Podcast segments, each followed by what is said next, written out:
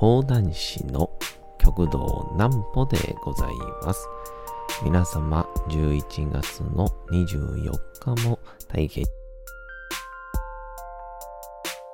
の準備をされる方、もう寝るよという方、そんな方々の寝るをともに寝落ちをしていただこうという講談師、極道南歩の南歩ちゃんのおやすみラジオ。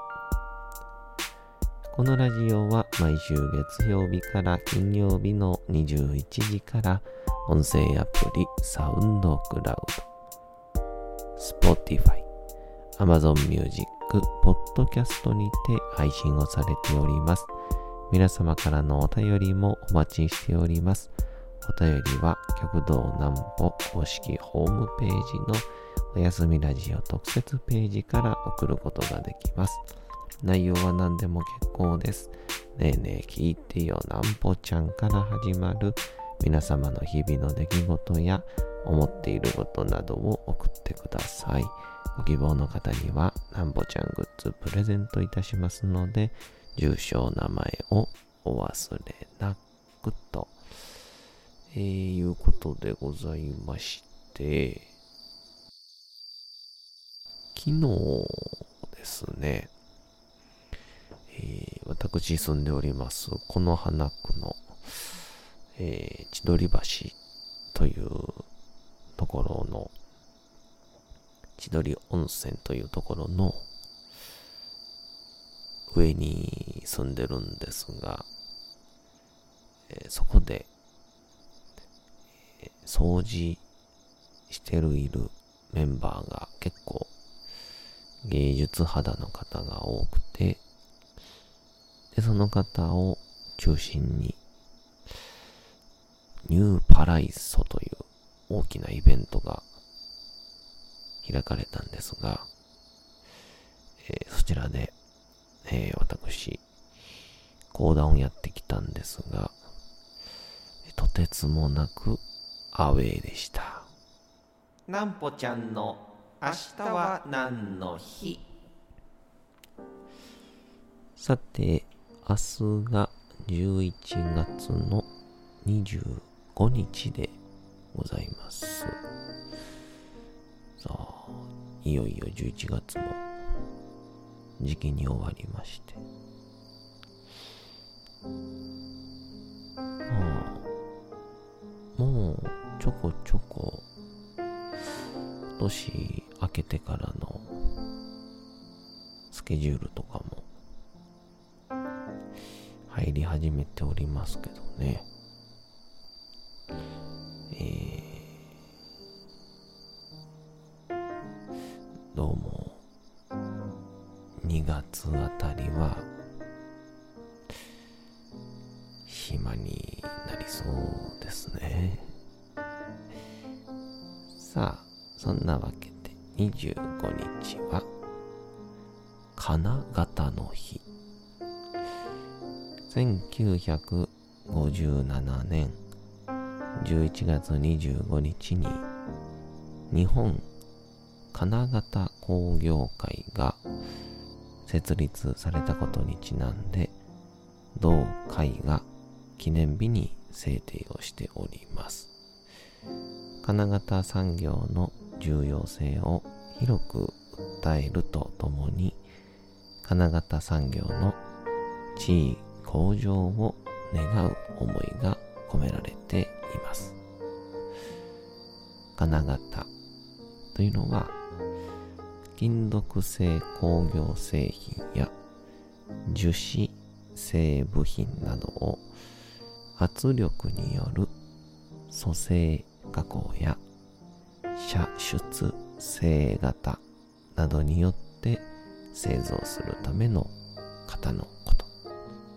またある特定の製品や部品を作り出す模型を指す場合もあります。戦後復興期や高度経済成長期の日本では金型技術の発展がその成長を下支えしたこともあり日本の産業の大きな役目を担っております。また金型の品質次第では完成する製品に影響を与えることから海外からも評価の高い日本製品の品質の良さは金型の良さが一つの要因とも言われておりますと。の僕が東京にいた頃に大変お世話に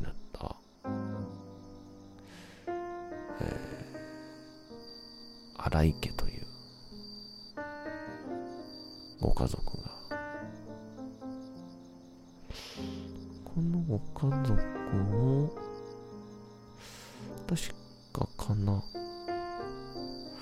型だったんじゃないですかね。ええ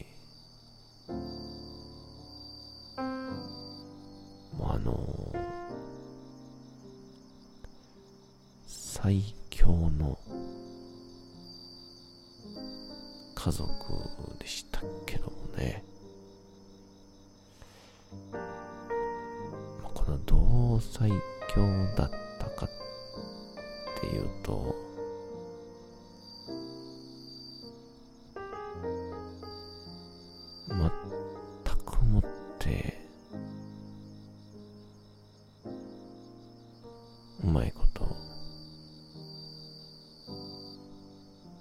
説明できないですけど。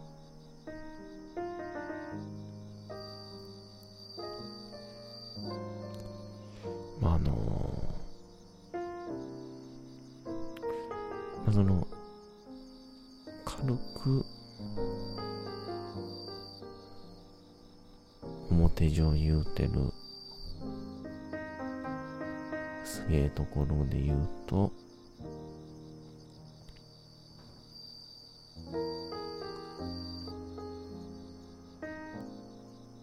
族5人。4畳半と6畳。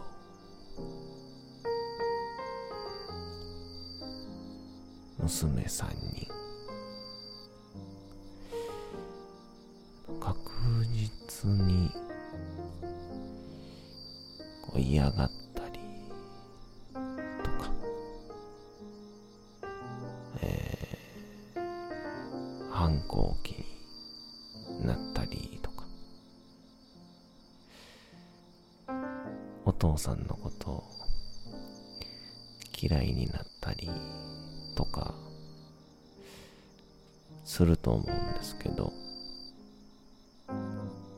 えー、今言った内容。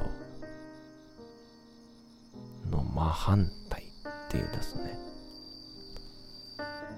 家族は好きやし、えー、お父さん大好きやしっていう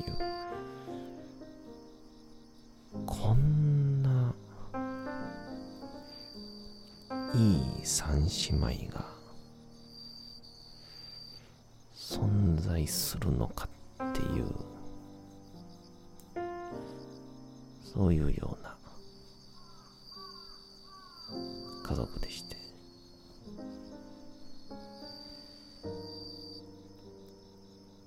また何かでご一緒させていただきたいですね。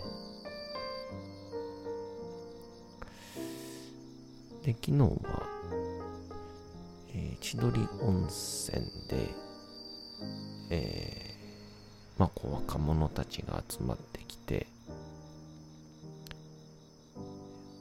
もともとはね、千鳥温泉の掃除を手伝っ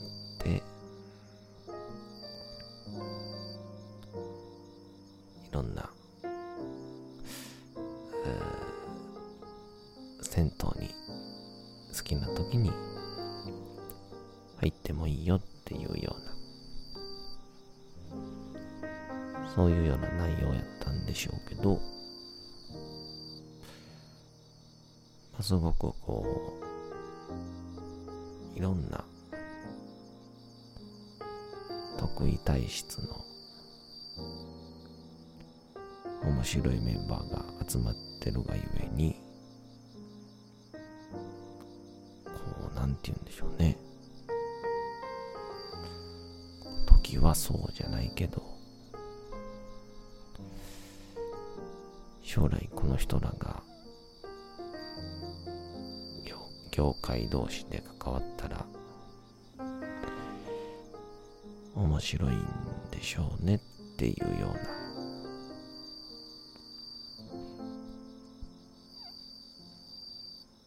なそんな仲間になってまして。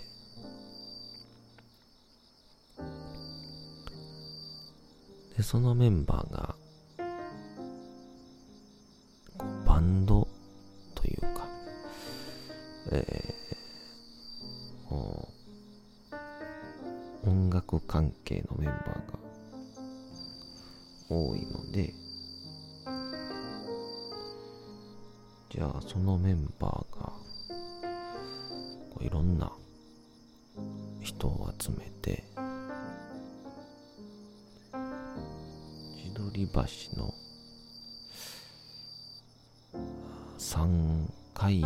ぐらいを使って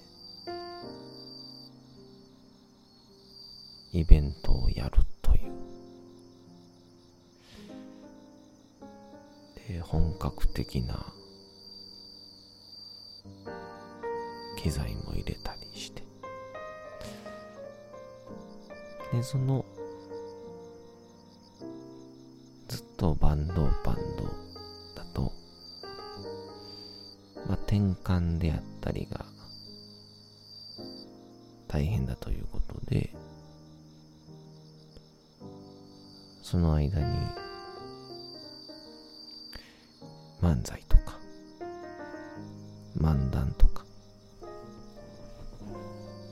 昨日講談で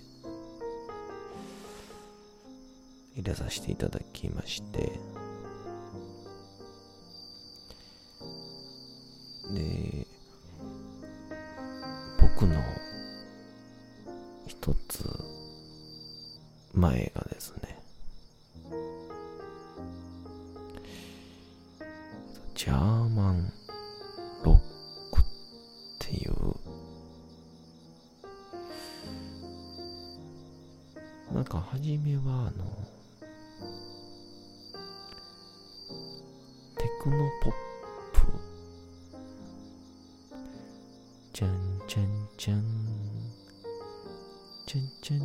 じゃんじゃんじゃんじゃんじゃんじゃんみたいなペンペンペンみたいな電子音的なねそれの感じかなとも思ってたようなやつなんですけど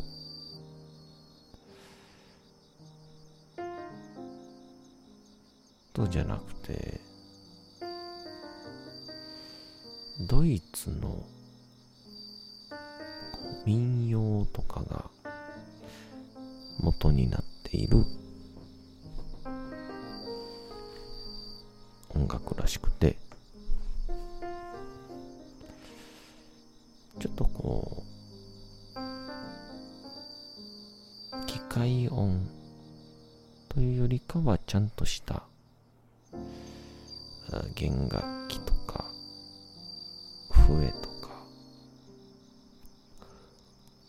そういうような音が入り混じりながら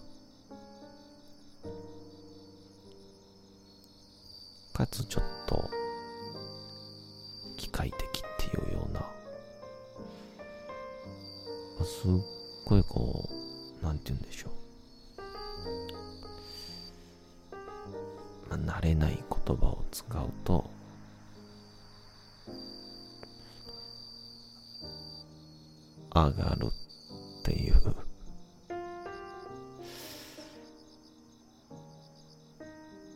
でまあその曲がまあ、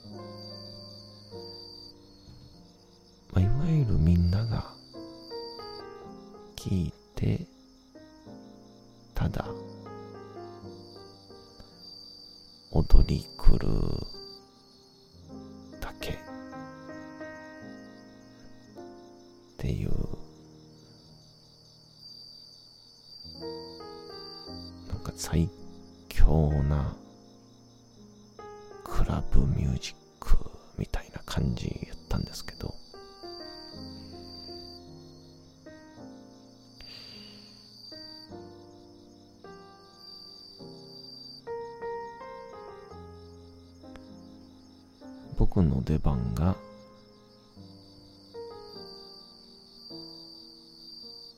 その直後っていうですね。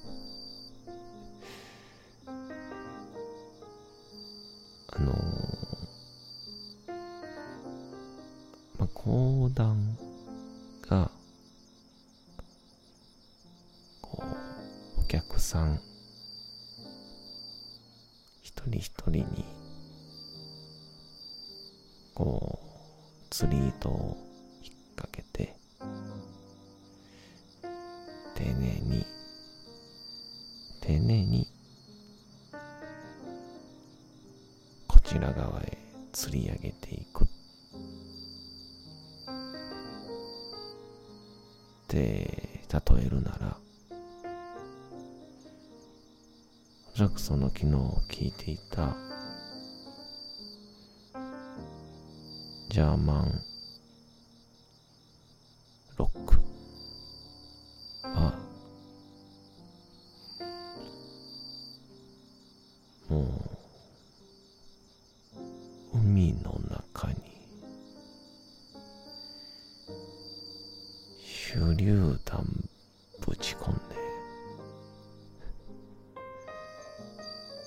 どうか。ってなった後魚が浮かんでくるみたいな、えーそのぐらいの衝撃だったんですけど。でその後にていきまして。もう破片飛びまくりの魚浮きまくりの中をなんとか整地整地しつつ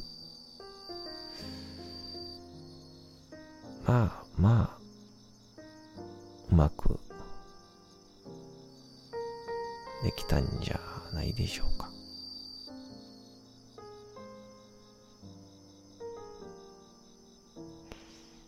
一応その千鳥温泉の今 NHK さんのドキュメンタリーが入ってるらしくてその中で、えーご要望がありまたいつか僕もしたいなと思っていた。千鳥温泉物語。を披露させてもらいまして。楽しく気持ちよくできたので。オール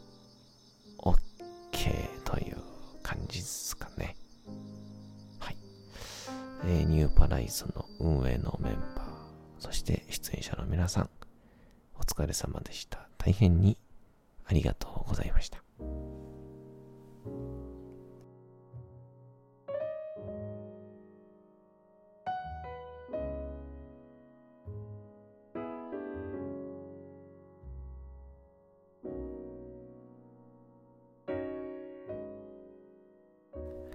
さて、時刻はうとうと朗読会の時間となりました。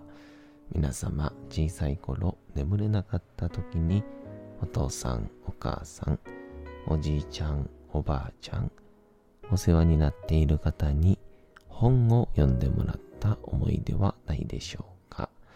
なかなか眠れないという方のお力に寝落ちをしていただければと毎日様々な物語、小説をお届けしております。さて、本日お読みいたしますのも、チャップリン自伝、若き日々でございます。さあ、着々と俳優の道を登っていくチャップリン、チャーリーですが、今回はどのような展開になるんでしょうか。えー、少しずつチャーリーが一気に大人の階段を駆け上がってまいります。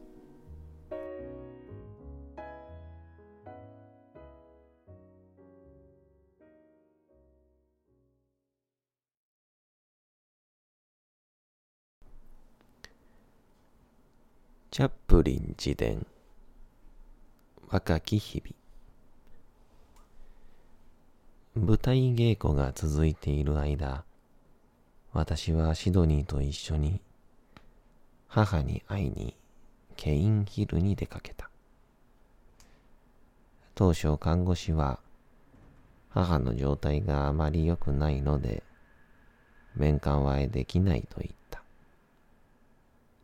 そしてシドニーを脇に呼んで私に聞こえないように何かを伝えたのだが、シドニーが、いいえ、あの子はそうしたくはないでしょうと答える声が耳に入ってきた。シドニーはその後、私の方に向き直って、高速部屋のお母さんに会うようなことはしたくないよなと私に聞いた。嫌だ。嫌だよ。そんなことを耐えられないよ。私はたじろいで言った。けれども、シドニーが母に会うと、母もシドニーが分かって、正気に戻ったようだった。その数分後後に、看護師が、母は具合が良くなったから、もし会いたかったら、そうしてもいいというので、私たちは、高速部屋で母と一緒に座って話すことができた。病院を去る際、母は私を脇に呼んで、わびしげにこう言った。迷子になっちゃダメだよ。あの人たちが、ここに閉じ込めようとするかもしれないからね。結局母は、健康を取り戻すまで、ケインヒルで一年半を過ごさなければならなかった。私が巡業に出かけているときは、シドニーが定期的に母を見舞っていたのだった。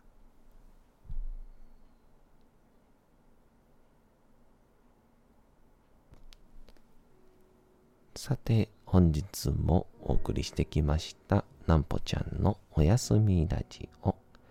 というわけでございまして11月の24日も大変にお疲れ様でございました。明日も皆さん街のどこかでともどもに頑張って夜にまたお会いをいたしましょう。なんぽちゃんのおやすみラジオでございました。それでは皆さんおやすみなさい。